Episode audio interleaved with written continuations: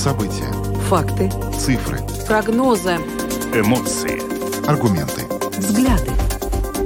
Подробности на Латвийском радио 4. Здравствуйте, в эфире Латвийского радио 4, программа «Подробности», ее ведущие Евгений Антонов и Юлиана Шкагала. Мы также приветствуем нашу аудиторию в подкасте и видеостриме. Коротко о темах, которые обсуждаем с вами сегодня, 18 сентября. Поговорим сначала о хороших новостях. Э, вчера вечером президент нашей страны Эдгар Сренкевич сообщил, что историческая часть Кулдыги включена в список всемирного наследия ЮНЕСКО. Такое решение страны-члены Комитета всемирного наследия приняли э, вот буквально на минувших выходных. Э, сессия проходит в Саудовской Аравии. Мы сегодня связались с мэром Кулдыги для того, чтобы обсудить, как так вообще получилось, что город более 20 лет шел к этой номинации, и что это с практической точки зрения даст городу. Э, об этом в начале нашей программы. А после этого мы проведем опрос, э, будем ждать ваших звонков и сообщений. Мы сегодня вопрос сформулировали так. Какие еще места в Латвии нужно внести в список всемирного наследия ЮНЕСКо? Звоните нам в прямой эфир 67227-440. Также пишите на WhatsApp 2804 0424. Затем обсудим скандал, который разгорелся в Латвии на прошлой неделе в связи с а, материалами о сексуальном и репродуктивном здоровье, которые были а, изданы Государственным центром содержания и образования. Эти материалы вызвали громкий резонанс а, в обществе. Очень много было противников, ну, впрочем, и сторонников этих материалов. И сегодня дискуссия на эту тему прошла в программе «Открытый разговор». В частности, там обсуждали учить или не учить школьников азам сексуального и репродуктивного здоровья. Сегодня мы представим вашему вниманию фрагмент этого интервью, э, этой дискуссии в программе «Открытый разговор». И также вот э, стоит отметить, что э, после того, как буквально эта новость вызвала широкий резонанс, и уже после того, как прошла дискуссия в открытом разговоре, стало известно, что от должности отстранена глава Государственного центра содержания образования. Как раз вот этот центр центр и издал соответствующие материалы. Еще одну скандальную новость э, обсудим в завершении нашей программы. Это международная новость. Происходит довольно серьезный, по крайней мере, словесный конфликт между некоторыми восточноевропейскими странами и Украиной. Предмет конфликта — это ввоз украинского зерна на территорию, собственно говоря, этих государств. А, сегодня министр сельского хозяйства Польши заявил, а, что вообще Польша не пустит Украину в Евросоюз, а откажется от всех программ интеграции, не позволит их реализовать, если не будет решен этот вопрос с экспортом зерна. Но проблема проблема в том, что украинское зерно гораздо дешевле в производстве в итоге получается, чем а, польское, венгерское, словацкое, и имеет очень большие преимущества на рынке. Вот, собственно говоря, с этой несправедливостью страны и пытаются что-то сделать. Мы сегодня связались а, с экспертом из Польши, который рассказал нам, почему, собственно говоря, Варшава заняла такую позицию. Видеотрансляцию нашей программы смотрите на странице LR4.LV, на платформе rus.lsm.lv и в Фейсбуке на странице Латвийского радио 4, на странице платформы Rus.LSM. Слушайте записи выпусков программы «Подробности» на крупнейших подкаст-платформах. Наши новости и программы можно слушать также в бесплатном мобильном приложении «Латвия с радио». Оно доступно в App Store, а также в Google Play. Ну а далее по всем по порядку.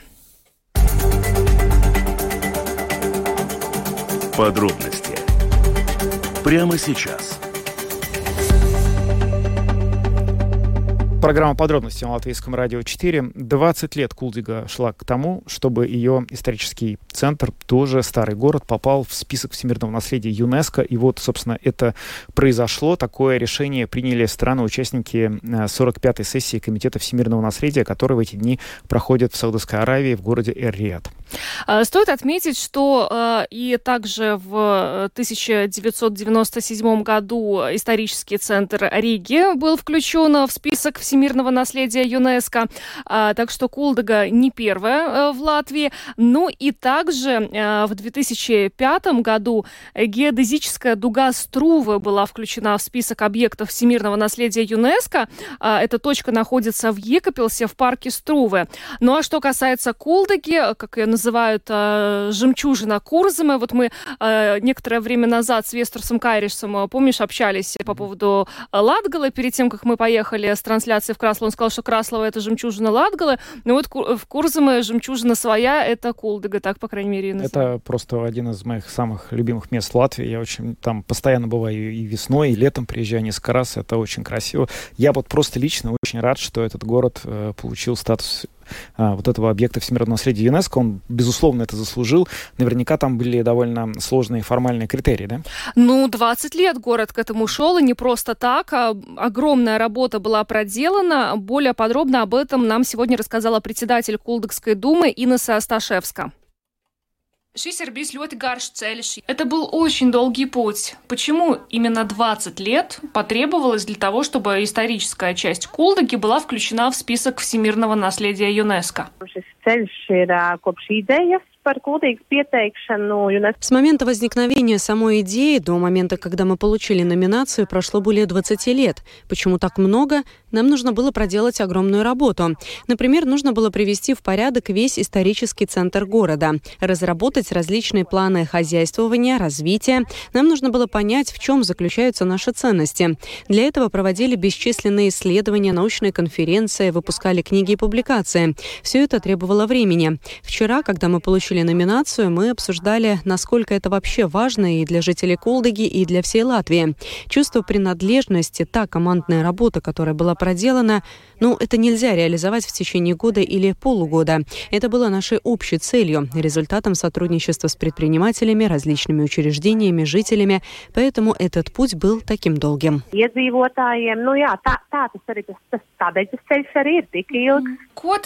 А что этот статус дает городу чисто практически? Yeah.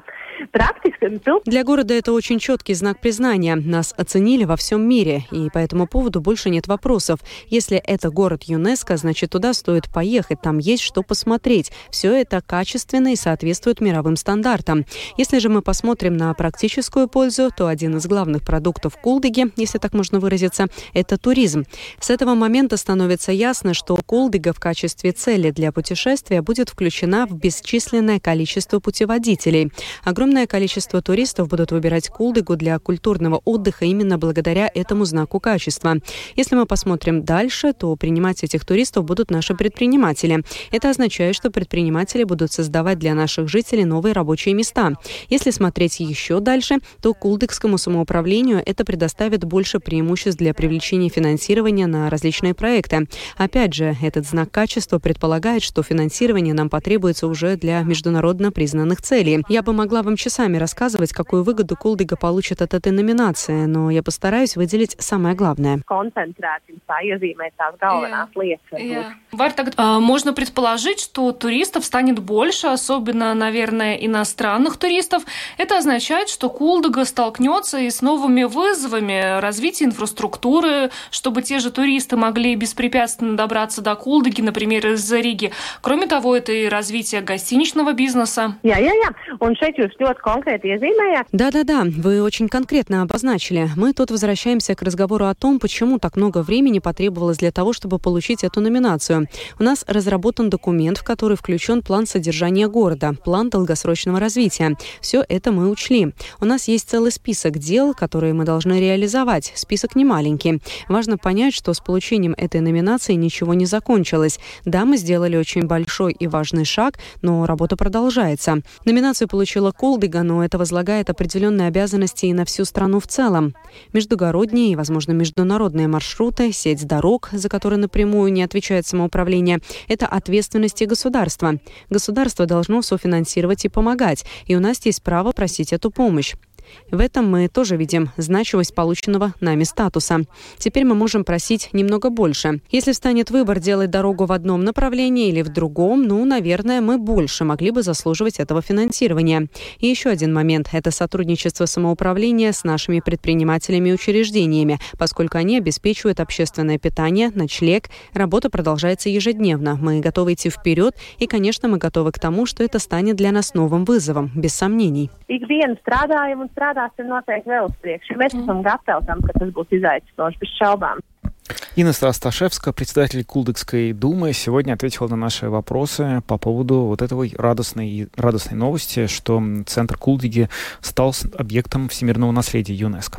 Ну, а теперь Кулдыга надеется на привлечение большего финансирования со стороны государства для развития инфраструктуры. Все-таки теперь у Кулдыги есть один э, такой очень серьезный аргумент. Это город, включенный в список всемирного наследия ЮНЕСКо, и Кулдыга надеется, что таким образом э, им удастся удастся привлекать больше денег э, в свое самоуправление для развития той же инфраструктуры, для поддержания предпринимателей, потому что туристов нужно будет встречать. Да, безусловно, встречать, потому что одно дело иметь статус, и другое дело, ну, как там говорится в той самой известной пословице, что по одежке встречают, по уму провожают, но понятно, что красивое название, что город является объектом всемирного наследия ЮНЕСКО. Это здорово, это будет привлекать туристов. Но чтобы удержать турпоток, нужно иметь инфраструктуру, которая сможет его, собственно говоря, обработать. Ну, давайте теперь обсудим эту тему с вами. Какие, на ваш взгляд, еще места в Латвии нужно внести в список всемирного наследия ЮНЕСКО? Мы просим вас ответить на этот вопрос. Э, телефон прямого эфира 67227-440. И у нас есть WhatsApp. Пишите на него 28040424. Я, кстати, надеюсь, что сейчас наш слушатели поделятся с нами местами, возможно, о которых мы не знали, какими-то очень-очень красивыми в нашей стране, да, куда мы могли бы потом отправиться посмотреть. У нас есть первый звонок. Здравствуйте. Э, добрый день. Добрый. А, я, конечно, не знаю критерии, по которым должны соответствовать ЮНЕСКО места. Но вот я был недавно в Даугапилсе, был на экскурсии в Даугапилской крепость, там это целый комплекс зданий, и они очень довольно-таки в плохом заброшенном многие состоянии. Угу. Нет инвестирования. А так, в принципе, довольно-таки Угу. Было бы красиво, если бы все это отреставрировали. Да, было бы красиво. Спасибо, Спасибо за звонок. Но я думаю, что сам факт того, что они находятся в плохом состоянии, не может э, стать основанием, чтобы их признали объектом всемирного наследия. Должно быть что-то еще. И, может быть, кстати... Хотя бы их нужно привести в хорошее состояние. Да, ну вроде бы там же довольно длительная в Даугавпилсе большая программа как раз приведения этого комплекса в надлежащий вид, потому да. что там же огромный объем инвестиций нужен. Да. Ага. Так, э, да, говорите, пожалуйста. Здравствуйте. Здравствуйте. Здравствуйте. Э, вы знаете, я считаю, надо жемчужины Риги, москачку включить. Вы посмотрите, какая здесь красота, вы только погуляйте. Ну, конечно, если знакомых нет, могут фейс немножко испортить. А так все очень прекрасно.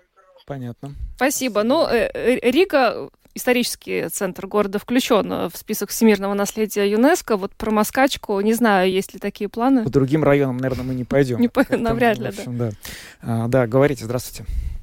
Добрый вечер. Добрый. А я бы хотел бы внести во всемирный список наследия то место, которого, к сожалению, уже нет, потому что по глупости оно было ликвидировано во время всей этой истерики 9 мая и все остальное. Я говорю про эту стеллу, которая в Межапарке. Я же предлагал и вашему радио, и чиновникам просто перекрасить ее в белый цвет. Это же просто обычная стелла. Я там сына на рассвете делал.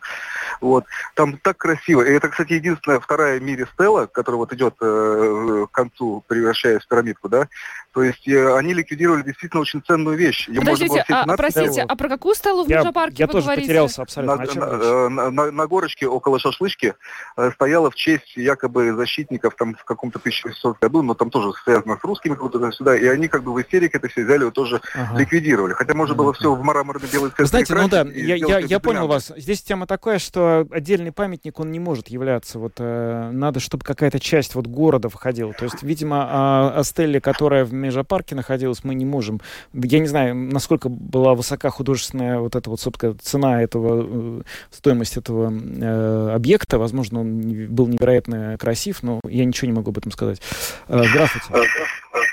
Алло, добрый день. Добрый. Добрый, да. И э, вот я хотел вам предложить объект, который уже находится в хорошем состоянии. Ухоженный, красивый, э, посещаем мы регулярно э, нашими людьми. Вот это Бикерневский мемориальный комплекс. Угу. Немцы его реставрировали, привели в очень хорошее состояние. И если этот комплекс э, значит, включить э, в такую экскурсию комплексную с Саласпилсом, то вот этот, значит, э, ну, в общем, будет одна экскурсия для иностранных туристов по двум мемориальным комплексам. Угу. И это будет вот, ну, как бы образец, каким образом следует хранить э, память о наших вот э, людях. Да. Я понял. Да. Спасибо вам за вашу точку зрения. Но, насколько я понимаю, вот эти все памятники, которые сейчас вы упомянули, по крайней мере, два, которые вы назвали, они уже входят в специальную программу маршрутов военного туризма. Я просто знаю, потому что я этим интересуюсь. Вот э, по странам Балтии существует целая сеть маршрутов. Ты можешь э, в течение двух, трех, пяти дней, хоть десяти, объехать практически все, что здесь как-то связано с военной историей. Это военная история Первой мировой, Второй мировой и связанная с ним. Поэтому думаю, что факт наличия в списке ЮНЕСКО или отсутствие в этом списке ничего здесь не меняет. Алло. Да, да говорите, слушайте. пожалуйста. А, добрый день. Добрый. А, э, почему-то складывается такое ощущение, что я не против Кулдыги. Это, конечно, старинный город и угу. исторический. Но эти средства, которые с Запада выделили вот, они будут разворованы. Понятно. ну, спасибо, да. Ну, а какие знаю. средства выделили с Запада? Интересно. С Запада выделены. Вы знаете, никакие средства с Запада не выделены. Тут вот, вот ведь в чем нюанс. Поэтому, может быть, в это, не знаю, вас обрадует или, наоборот, расстроит, но ничего разворовано быть не может, потому что этих денег просто нет. Идея в том, Ничего что... не выделено. Да. Идея в том, что город получает статус э, особенный с точки зрения гуманитарной организации. ЮНЕСКО — это организация ПРИОН, которая занимается памятниками, ну и там связанными вопросами. И теперь, соответственно, есть определенный статус у города Кулдыга. Туда можно приехать не просто как в город Кулдыга, а это по факту признано ООН жемчужина, куда стоит поехать. Вот, собственно, и все. Никаких денег нам не выделили, но и уж даже если бы их дали, ну почему сразу разворовывают? Ну, а может, наоборот, не знаю, там гостиницу хорошую построят. Может же такое быть? Да, но учитывая, что город шел к этому более 20 лет. Э, да, да. так, есть еще звонок. Угу. Говорите, пожалуйста. Здравствуйте. Здравствуйте. Латгалия. А почему вы мало внимания уделяете Латгалии? Мы, мы по-моему, только о ней говорим. Как, что конкретно в Латгалии вы бы хотели, чтобы включили в список наследия ЮНЕСКО? Ну, чтобы Барташевич остался. А, ну, Барташевича включить в список наследия ЮНЕСКо. Это надо подумать. Спасибо, Спасибо за рекомендацию. Ну, может быть, надо написать письмо. Но, кстати, тут нужно инициативу проявить, потому что мы со стороны общественного радио вряд ли можем выступить за то, чтобы с этой инициативой да. Да, ну, наверное, Александр Барташевич не ожидал такого. Ну, это приятное удивление. Даже если он не ожидал, что тебя хотят включить в список наследия ЮНЕСКО, это, это хорошо. Ну, спасибо, это, это очень нас повеселил ваш звонок. Спасибо. Uh, спасибо всем uh, за звонки. Uh, ну, хотелось бы больше, наверное, сегодня услышать о том, какие у нас есть жемчужины в стране, но как-то вот жа... Про некоторые мы только что узнали. Узнали. Ну, ну, да. Что ж, радуемся за Култигу, Петербургу и поздравляем, на самом деле, этот город. Мне кажется, очень заслуженно. Действительно, всегда приятно туда а, возвращаться. А теперь главное, чтобы, ну, действительно, вот все те цели, которые они перед собой ставят и по развитию, были реализованы и при помощи государства в том числе. Угу. Ну что ж, э, двигаемся к нашей следующей теме. Самые важные темы дня. Подробности –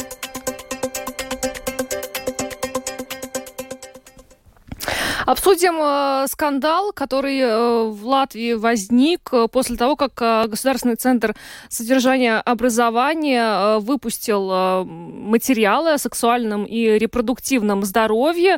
Они вызвали достаточно громкий резонанс, особенно и после того, как в социальных сетях по поводу этих материалов высказался руководитель Центра подростковой и юношеской психотерапии Нил Сакс Константинов. Он сказал, что многие Многие родители шокированы учебным материалом, в котором детям основной школы рассказывают о бесполых людях, э, перетекающем поле и э, рождении не в том теле.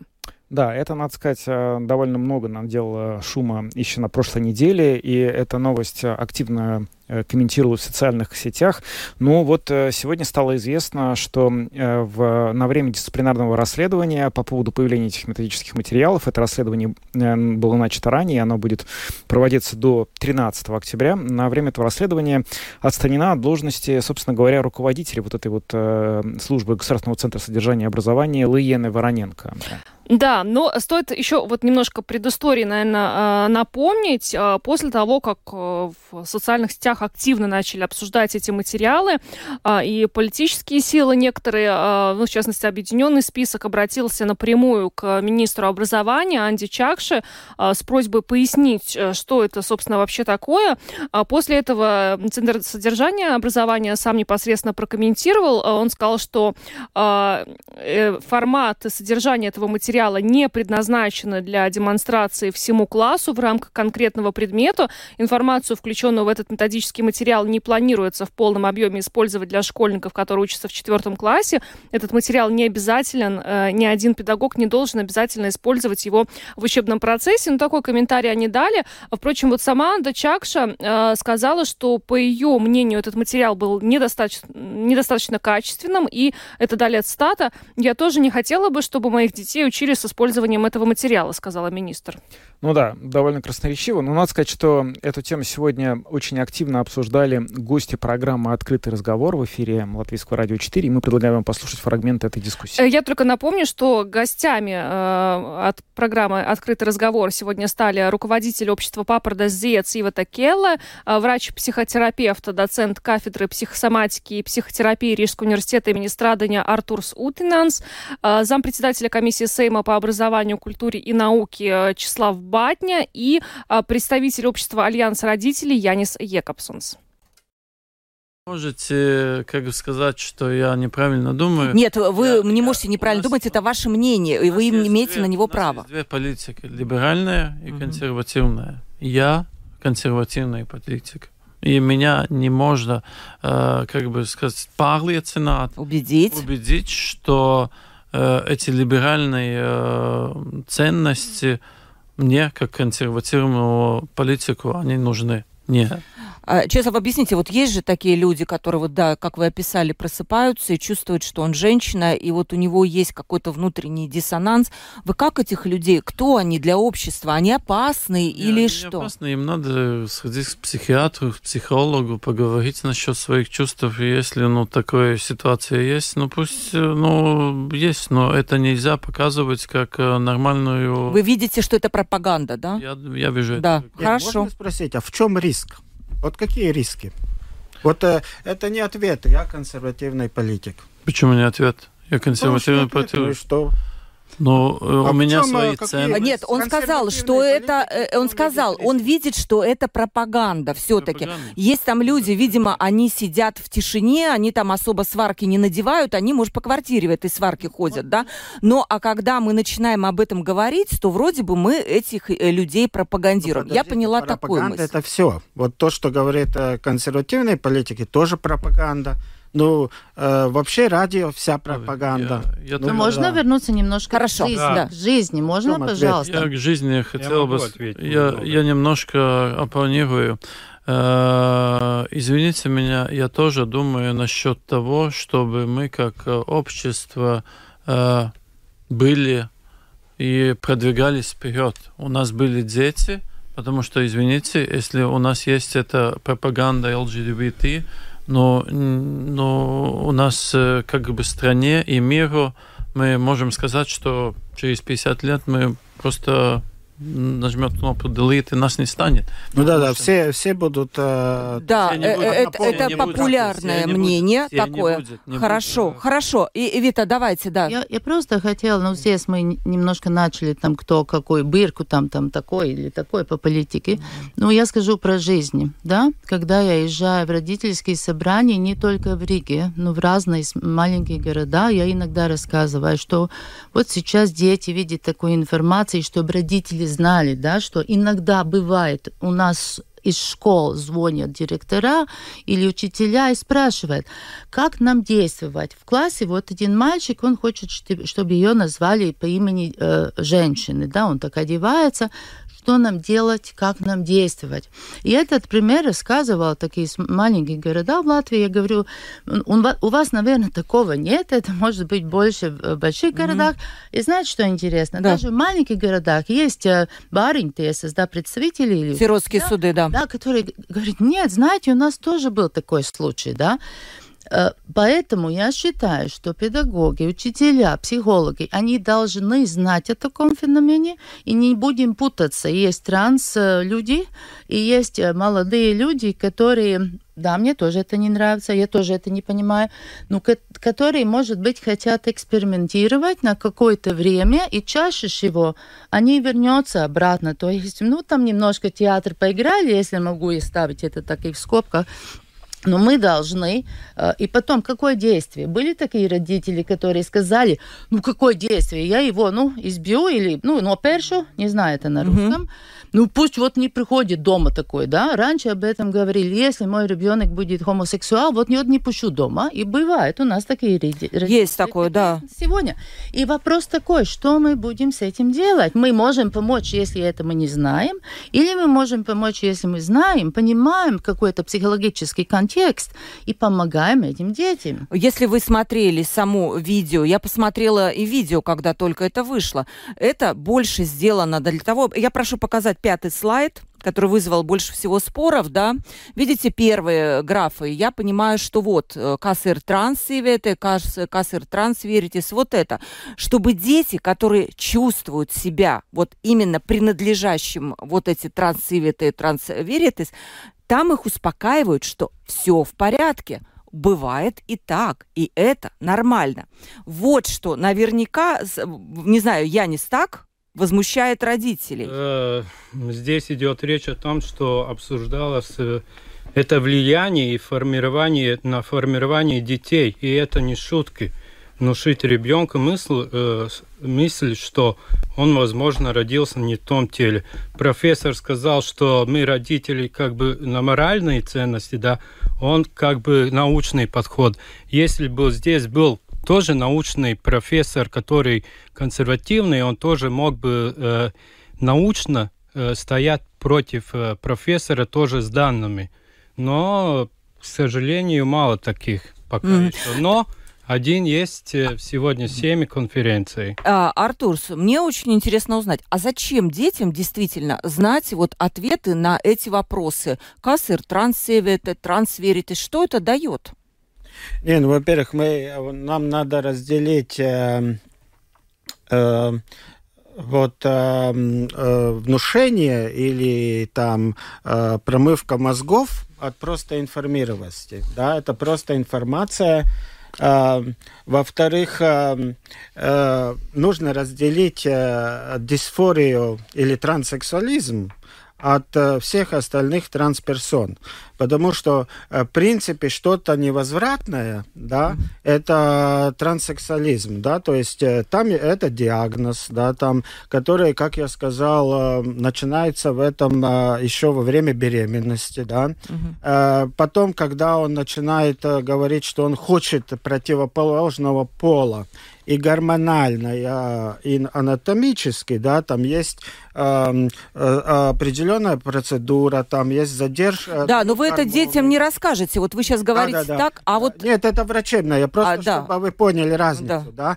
да? Э, задержка гормонального развития, пока он думает, а, а хочет ли, ему там всякие проверки устраивает, только потом есть гормональная терапия и так далее. Это уже, э, когда он становится на гормональную функциональную и анатомическую, это невозвратно. А остальные, которые вот там а, один день или один, одну неделю походят там в платье, вот как говорил политик, да, а, он же со временем а, передумает, потому что все равно биологическое возьмет свое, да. Он решит, э, хочет ли он создавать семью или не хочет, хочет ли он детей или не хочет. Он может это сделать, э, ну, не размножаться. Не, вот, вот все-таки. Вот такой фрагмент из программы «Открытый разговор» мы вам представили. Это касалось этого скандала вот с методическими материалами по э, сексуальному здоровью и просвещению, которые были опубликованы на прошлой неделе. И вот теперь они, в общем, являются довольно серьезным предметом для обсуждений, дискуссии компетентных разных инстанций, ведомств и министерств, которые пытаются разобраться, во-первых, собственно говоря, зачем это было в таком виде писать, если уж написали, зачем это было рекомендовать школам. Ну, в общем, такая вот неоднозначная ситуация. Да, действительно неоднозначная однозначно, но мне кажется, вот здесь есть один очень такой важный момент. Все-таки, ну, если верить тому, что говорит э, Государственный центр содержания образования, ну, меня нет оснований не верить тому, что они говорят, а, то пособие, как они отмечают, под, подходит для школьников, э, начиная с четвертых там, до 12 классов. А, и э, как они утверждают, этот методический материал не является обязательным. Ну, то есть предполагается, что если, например, у школьника, который учится там с 4 по 12 класс, возникают какие-то вопросы на эту тему, он подходит к учителю, и у учителя есть материал, при помощи которого он может ответить на эти вопросы. Это одно дело, да, ну то есть они утверждают, что ну, никто бы не раздавал так эти материалы. Но в таком случае чем проблема, если действительно у школьника возникает такой вопрос, ему же нужно как-то это объяснить, да, но... Но у меня на эту тему, вот если действительно все так, как ты говоришь, с их слов, нет оснований не верить ни, ни тебе, ни им, но у меня тогда вопрос. Ну хорошо, у школьника, как мы понимаем, может э, возникнуть десятки тысяч вопросов по любым поводам. Мы по каждому поводу будем писать методички. То есть нам нужно, чтобы учителю вот нужно было сообщать, как ему с теми или иными темами обязательно как бы соприкасаться. Эта логика содержит огромное количество допущений. Во-первых, что у школьника этот вопрос возникнет. Во-вторых, что он с ним придет к учителю. Ну, я не знаю, э, может быть... Может, он придет в интернет, да. Может прийти в интернет, он может прийти к родителям, он может друзей спросить. И в конце концов, ну, э, э, почему четвертый класс? В четвертом классе у детей, ну, не знаю, даже если вопросы подобного рода возникают, то ли это время, что ли, э, тот ли это возраст, чтобы обсуждать это с ним более-менее серьезно. Я не знаю, но, конечно, вопросов довольно много о том, насколько это просто уместно. То есть э, тот факт, что в каком-то виде с детьми говорить об этом нужно, да, но то, что прямо на уровне методички в школе, не знаю. Да, но здесь вот и многие эксперты отвечают, что, безусловно, сексуальное просвещение в школах нужно.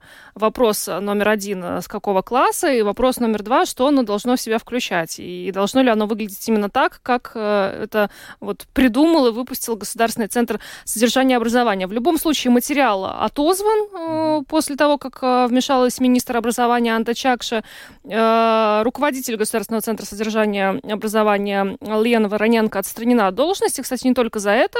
А, в том числе вот э, еще одна проблема, о которой Анда Чакша э, сегодня заявила, это то, что э, вовремя ученики 12 классов и их родители не могли ознакомиться с результатами экзаменов централизованных, да, был сбой.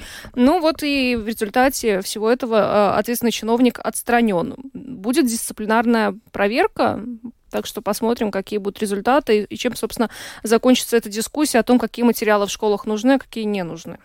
Да, ну тут, конечно, тоже, потому что вот в этой дискуссии было довольно много сказано слов таких опасных, как пропаганда, но как-то не хочется, то есть в эту крайность тоже э, вдаваться и говорить, что любые материалы, которые так или иначе связаны с такими сложными темами, являются пропагандой, чего бы то ни было. Но, знаете, опыт некоторых стран показывает, что использование этого слова там по поводу и без повода, он приводит просто к каким-то бесконечным, бессмысленным запретам, и явно это не тот путь, по которому надо идти. Но уместная, конечно, дискуссия по поводу того, э, в каком каком виде эти материалы появились и с какого возраста они должны использоваться в школах, как минимум. Да. Ну что ж, я думаю, что к этой теме когда-то мы еще вернемся, пока идем дальше. Латвийское радио 4. Подробности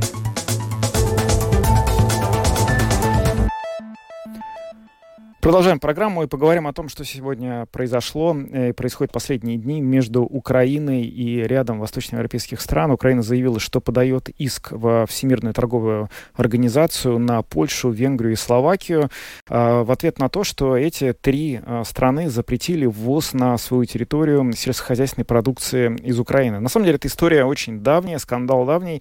Развивался, например, так, что а, Евросоюз в какой-то момент э, запретил экспорт э, Э, украинского зерна и других сельхозпродуктов на территорию стран Евросоюза. Сделано это было под давлением аграрного, собственно говоря, лобби, фермеров, которые сказали, что в Украине себестоимость производства зерна, кукурузы, чего бы то ни было еще, гораздо ниже из-за того, что там нету европейских, евросоюзовских стандартов качества, нет мер контроля, которые очень дорогостоящие, которые просто сложно реализовать и сложно все это, ну, соответственно, использовать. Как следствие, если мы сейчас пустим все это зерно, то все то, что произвели местные фермеры, все это просто просто будет никому не нужно, они разорятся, и мы разоримся. Зачем нам это надо? Но вот э, время прошло, и 15 сентября Евросоюз отказался продлять это эмбарго, и, соответственно, было разрешено это зерно экспортировать. Не тут-то было. Польша, Венгрия и Словакия сказали, что они в одностороннем порядке берут и запрещают экспорт украинского зерна. Ну а Польша уж еще э, более жестко выступила. Министр сельского хозяйства договорился до того, что сказал, что вообще, если Брюссель эту тему с, не закроет и не найдет решения этой проблемы, то Польша просто не позволит интеграцию продолжать с Украиной со стороны Евросоюза. Mm. Такая вот история. И сегодня мы, собственно говоря, для того, чтобы разобраться в этом, позвонили главному редактору русской службы службы э, радио Польши Назару Алынику и задали ему вопросы по поводу того, что там у них происходит. А, есть конфликтная, спорная ситуация а, в вопросе экспорта украинских зерновых через Польшу. А, проблема, которую э, не решила Еврокомиссия, и сейчас возникла такая ситуация, что есть искрит на линии Варшава-Киев. Вопрос э, тянется уже фактически в течение свыше полугода. Проблемы были и раньше, когда э, Россия начала полномасштабную войну, Украины не было возможности, как все знают, экспортировать свои зерновые, свою не только сельхозпродукцию, но и вообще продукцию промышленную Черным морем по объективных э, причинах. Э, Польша открыла э, коридоры, но потом оказалось, что есть проблема, поскольку если мы говорим о зерновых, там о ряде э, продуктов, э, они просто оставались в стране и поднимали, э, скажем, волну демпинга. То есть э, от этого страдали польские фермеры, если так вкратце. Э, Еврокомиссия э, пошла навстречу Польше, Э, и другим странам, э, соседним э, странам с Украиной, среди них Венгрия, Румыния, Словакия, и ввела эмбарго. А до того эти страны, кто раньше, кто позже, ввели в одностороннем порядке эмбарго на ввоз продукции. Тут вопрос, среди прочего, был контроля. То есть это зерно должно было покидать территорию этих стран и экспортироваться дальше в страны, э, среди прочего, Африки, э, Латинскую Америку, но не оставаться именно в э, стране. То есть и сейчас ситуация возникла такая, что до 15 сентября обязывала эмбарго евросоюзная, евросоюзная, э, там так, структура тянула до последнего, Еврокомиссия не давала понятия, будет ли решение позитивное для э, Польши и других стран. Э, министр сельского хозяйства Януш Войцеховский э, заявлял, что вот-вот вот в последний момент будет принято решение, которое будет позитивное, то есть будет продолжено, будет предложено эмбарго. И Польша ранее заявляла, что то есть какое было ни было решение Европейской комиссии, она ведет эмбарго со своей стороны, э, поскольку это вредит сельхозпродукции э, польской, наводняет э, рынок дешевым, беспошлиным зерном, зерновыми и создает огромные проблемы. Тут еще надо понимать, что в Польше идет сказать, ожесточенная избирательная кампания, соответственно, власти, которые не могут решить вопрос для серьезной группы, а мы знаем, что сельское хозяйство в оно крупное, это серьезные производители, конечно, не концертные, как в случае там Украины, а мелкая и средняя собственность. Если власти не могут решить вопрос, э, и есть протест тех фермеров, ну, кто бы не стоял у руля, будет правда справедливости, гражданская платформа, тут э, властям надо решать вопрос. Кстати, всего подчеркну, что вот именно там есть нюансы, конечно, каждый использует в своих целях э, э вопрос э, экспорта зерна и эмбарго, но и оппозиция, и власть, э, даже там радикальная оппозиция, крайне правая, э, федерация выступает вот именно против вот такого бесконтрольного ввоза украинского э, зерна через на территории Польши. Тут как бы в этом плане есть единство, но, конечно, каждая из сторон Польша использует в своих электоральных интересах Э, вот эту тему. Что может стать, вот, собственно говоря, э, тем вариантом, который разрешит эту вот, э, ну, конфликтную, спорную ситуацию? Ну, компенсации, конечно, это является каким-то решением, но главное, чтобы был просто контроль и там, скажем так, технические возможности для контроля, чтобы это зерно именно вывозилось территории Польши, а не оседало. Вот в этом вопрос. И Украина, конечно, настаивает на том, что есть проблема, конечно, что Украина жертва агрессии, ситуация очень тяжелая, э, и фактически, ну, часть, скажем так, э, концернов украинских, они хотят использовать эту ситуацию для того, чтобы заработать э, на этой ситуации. Это как бы понятное дело, поскольку, ну, когда там заявляют украинское зерно, это же во многом не только там украинское зерно, как украинские фермеры, это олигархические группы, есть концерны немецкие, есть французские, которые фактически стоят за вот этой всей продукцией. Я бы еще хотел бы обратиться, вы вспомнили э, значит, э, заявление министра э, сельского хозяйства Польши Телюса, резкое такое. Ну, я бы хотел бы сказать, что были другие заявления э, по поводу других вопросов.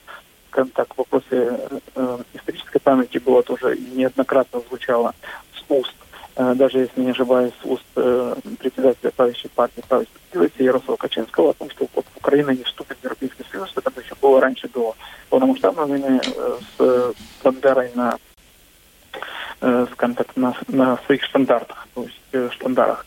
Э, и это, как бы, конечно, заявление очень острое, но это сугубо риторическое. То есть э, интересов у Польши и Украины значительно больше, чем вот эта конфликтная ситуация. Поэтому каждый из сторон, конечно, радикализует какие-то свои, свои заявления, но это точно э, не вопрос, который может как-то э, изменить политику Варшавы в отношении Киева. Это как бы исключено абсолютно. Это был Назар Алыник, главный редактор русской службы «Радио Польша», который рассказал нам о нынешнем конфликте, который разгорелся между Украиной и рядом восточноевропейских стран, которые протестуют против поставок э, украинских сельхозпродуктов на территории Евросоюза по низким ценам. Ну что ж, на этом мы завершаем. С вами были Евгений Антонов, Юлиана Шкагла, звукооператор Яна Дреймана, видеооператор Роман Жуков. Хорошего всем вечера и до завтра. До свидания.